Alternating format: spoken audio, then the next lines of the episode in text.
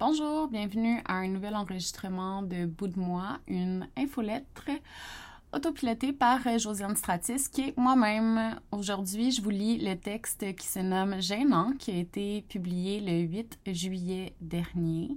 2022, euh, whatever, j'ai jamais dit l'année, mais je le dis là. Euh, puis, je vais commencer tout de suite. Parce que, comme d'habitude, c'est Hell of a Ride! Gênant. Il n'y a pas beaucoup de trucs, de choses, euh, d'avantages à avoir été une fille qui a cancellé du monde, puis qui a été cancellée à son tour. Bon, bien sûr que j'ai grandi et maturé dans tout ça. J'avais bien juste ça à faire, mais ok, mais bon, il y a d'autres trucs. Des trucs comme avoir fait partie de la scène pendant des années, d'avoir été dans l'espace public à recevoir des insultes, des blagues, des attaques par des gens qui font leur patte blanche maintenant, des affaires de même d'avoir été dans des groupes avec des noms, avec les noms des personnes qui se promènent, les rumeurs que j'ai entendues, les histoires que j'ai vérifiées, les autres trucs aussi qu'on me racontait. J'y reviens après une anecdote. Je l'ai dit souvent, mon secondaire, j'étais pas populaire. À la polyvalente où j'allais pendant mon secondaire 3, 4, 5, par contre, je parlais à tout le monde. Je connaissais tout le monde. Puis surtout, surtout, j'étais dans l'escouade machin pour l'aide au père quand le monde n'allait pas bien. J'étais là avec mes petites formations en prévention du suicide que j'utilisais en secret sur moi-même. Trop chouette, sérieux, apprendre à se sauver seul. En secondaire 5, pour l'album des finissants, il y avait un sondage dans l'école au complet pour les personnes marquantes et ma jumelle et moi, on a gagné les plus patineuses. Pas parce qu'on racontait les histoires, c'est qu'on savait tout, tout le temps qui a Frenché qui, qui, qui est intéressé à qui, qui fume du pot, qui a fait un party, qui se tient avec le monde des frères pour sortir avec une personne d'un autre secondaire. On était comme des satellites, on était toujours partout, dans toutes les parties, dans toutes les affaires d'école, on participait à tout ce qui nous faisait sortir de la maison.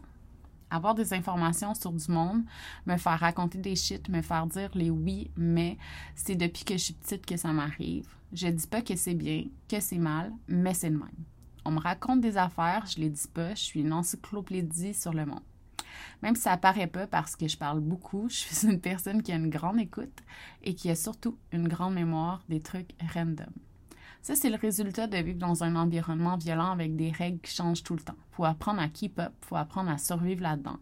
Puis pour le faire, faut se souvenir des visages, des noms, des événements et des dangers. Fait que oui, je sais pas, je sais pas ce que ça me fait de savoir encore toutes ces affaires-là, de vivre avec ces secrets-là.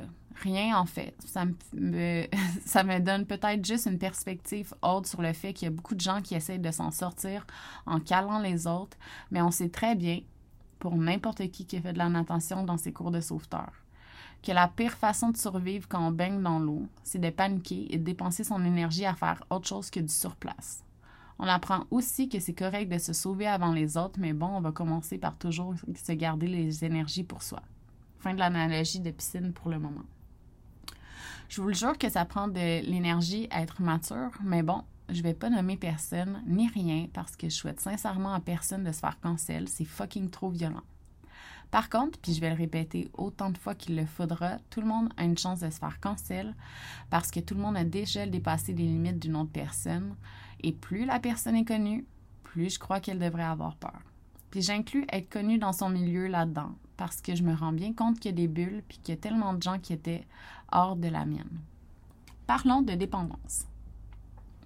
Une chose que j'aime, ne sachant pas trop, c'est c'est l'ironie de la chose parce que je trouve ça tellement rococo que je suis fascinée puis je sais pas trop si c'est une fascination positive ou pas.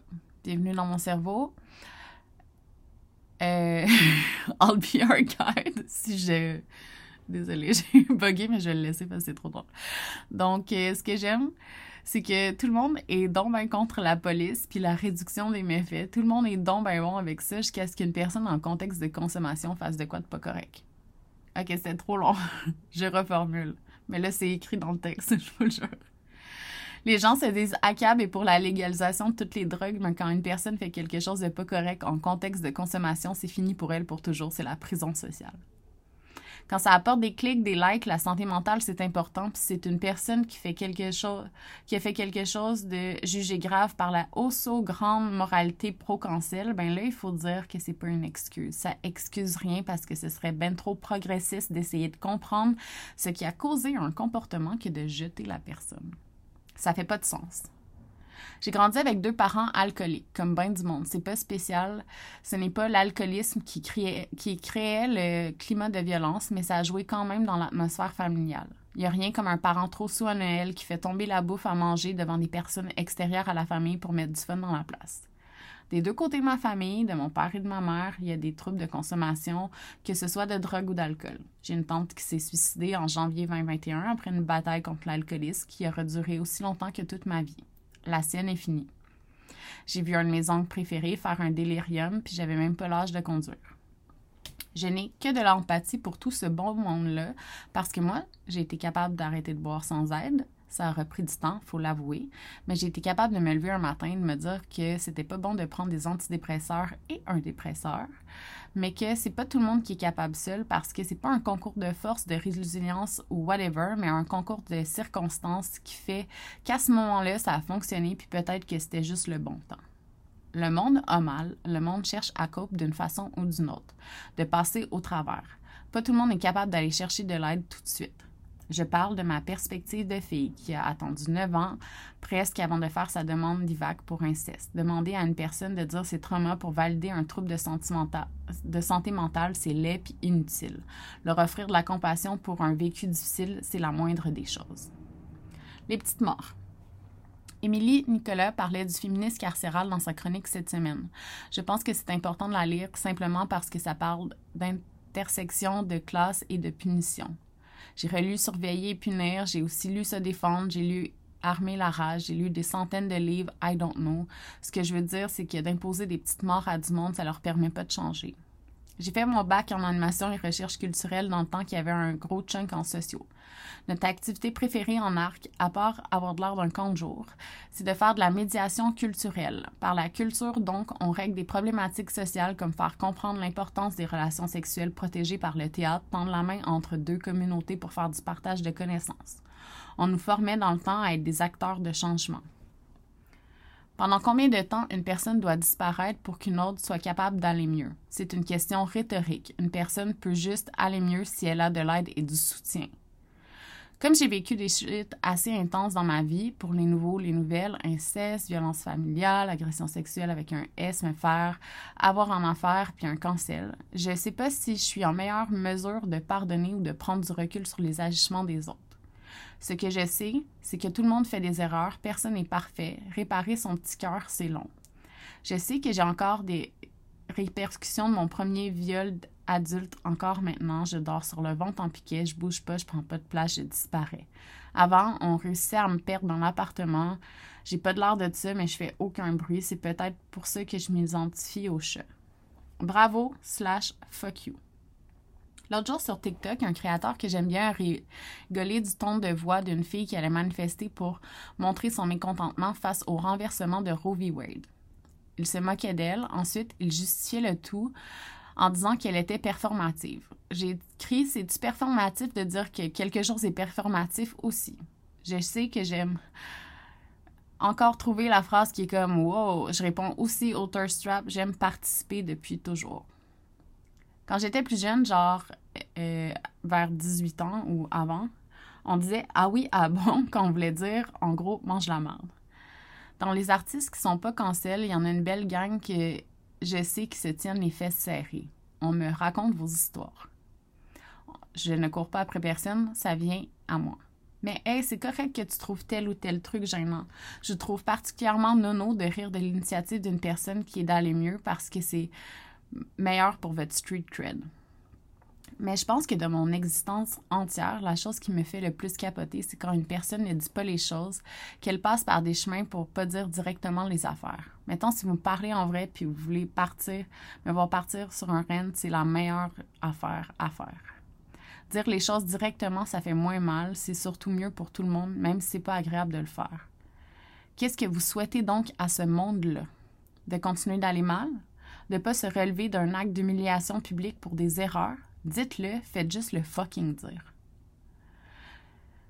Ce qui vous rend mal à l'aise, peut-être, c'est de savoir que si une personne se relève, elle peut aussi raconter son bord de l'histoire, que la vérité est compliquée encore plus dans les relations humaines et son jeu de perception. Je le redirai jamais assez. Tout le monde a un témoignage de se faire. Personne n'est à l'abri, ça marche pas de même. Personne n'a un chemin de vie sans erreur, sans avoir agi de façon limite, sans avoir fait de la peine à quelqu'un d'autre. Puis je vous jure, que je peux prendre n'importe quelle expérience de vie et la raconter de manière différente pour faire en sorte que ça look bad. Raconter une histoire, c'est faire le choix éditorial de ce qui nous arrange dans le but de notre histoire à nous. C'est de prendre des éléments qui servent à ce que l'on veut raconter et se raconter. Refuser. L'autre jour, on a frémé mon cancel avec la lunette que j'avais pas consenti à ce que l'on partage ma vie privée avec le reste du monde. J'étais comme, hey, c'est vraiment une belle façon de le voir. Je vais en parler avec mon psychologue. On a le droit de refuser de taper constamment sur du monde qui font des efforts et ce n'est pas vous, le reste du monde, qui va choisir ce qui se passe avec une personne qui vous a fait du mal. C'est du contrôle. Vous, vous ne pouvez rien contrôler dans la vie sauf ce que vous dites et faites. Le reste, c'est impossible. De ce fait, ce que vous pouvez faire, c'est de refuser que ce soit ça la vie, qu'une personne qui a fait des erreurs peut les reconnaître, travailler fort pour aller mieux, parce que c'est la seule affaire que cette personne-là peut faire, travailler sur elle-même, puis c'est tout.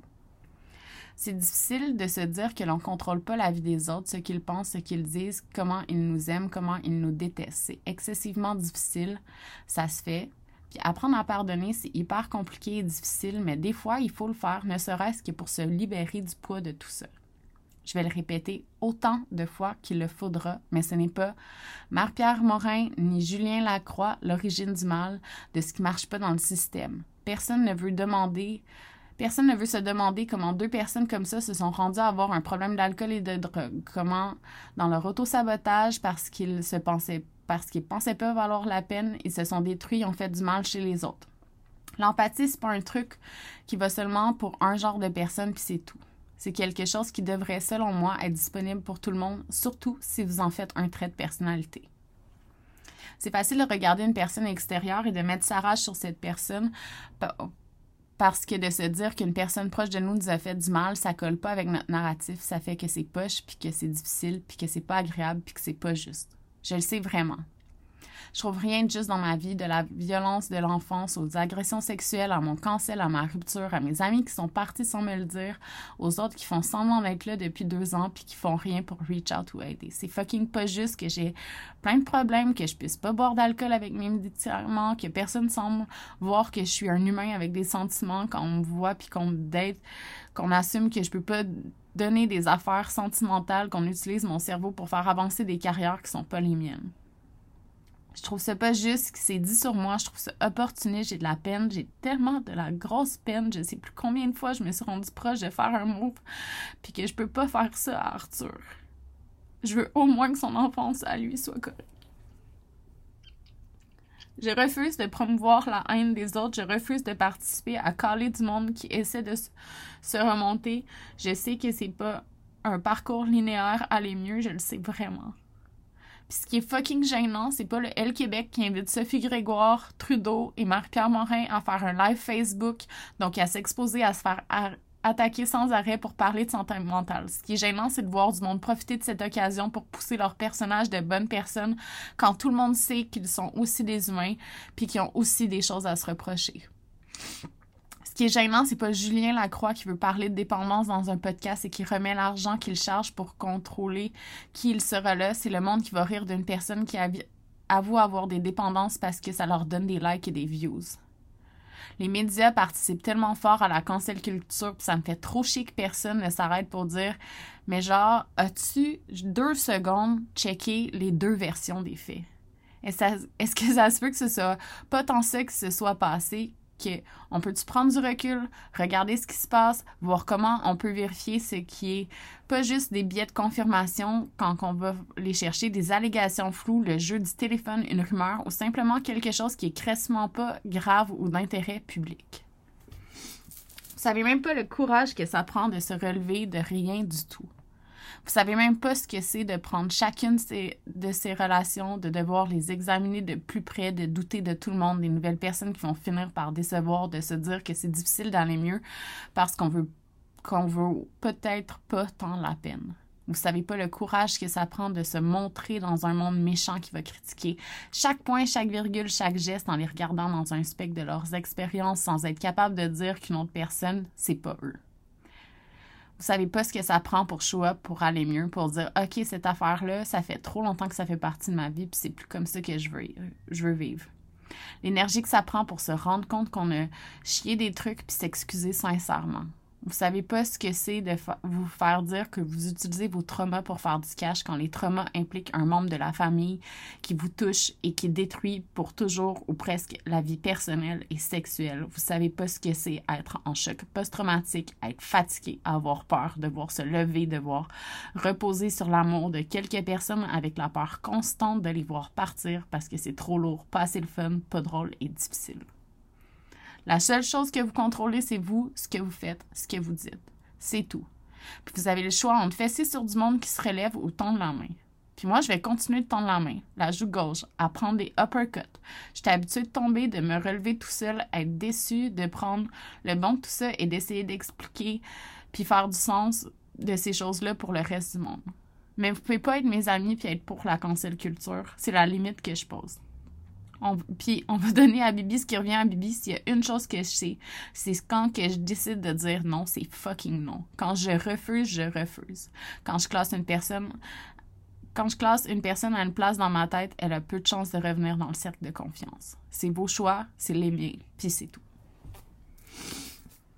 Alors euh, voilà, c'est ce qui termine un autre enregistrement de Bout de moi, une infolette euh, autopilotée par euh, Josiane Stratis. Et oubliez pas que euh, si jamais vous connaissez des gens cancels qui veulent me parler, ça me fait plaisir, vraiment plaisir, sincèrement plaisir de leur parler. Et voilà. C'est ça. Merci beaucoup. À une prochaine fois.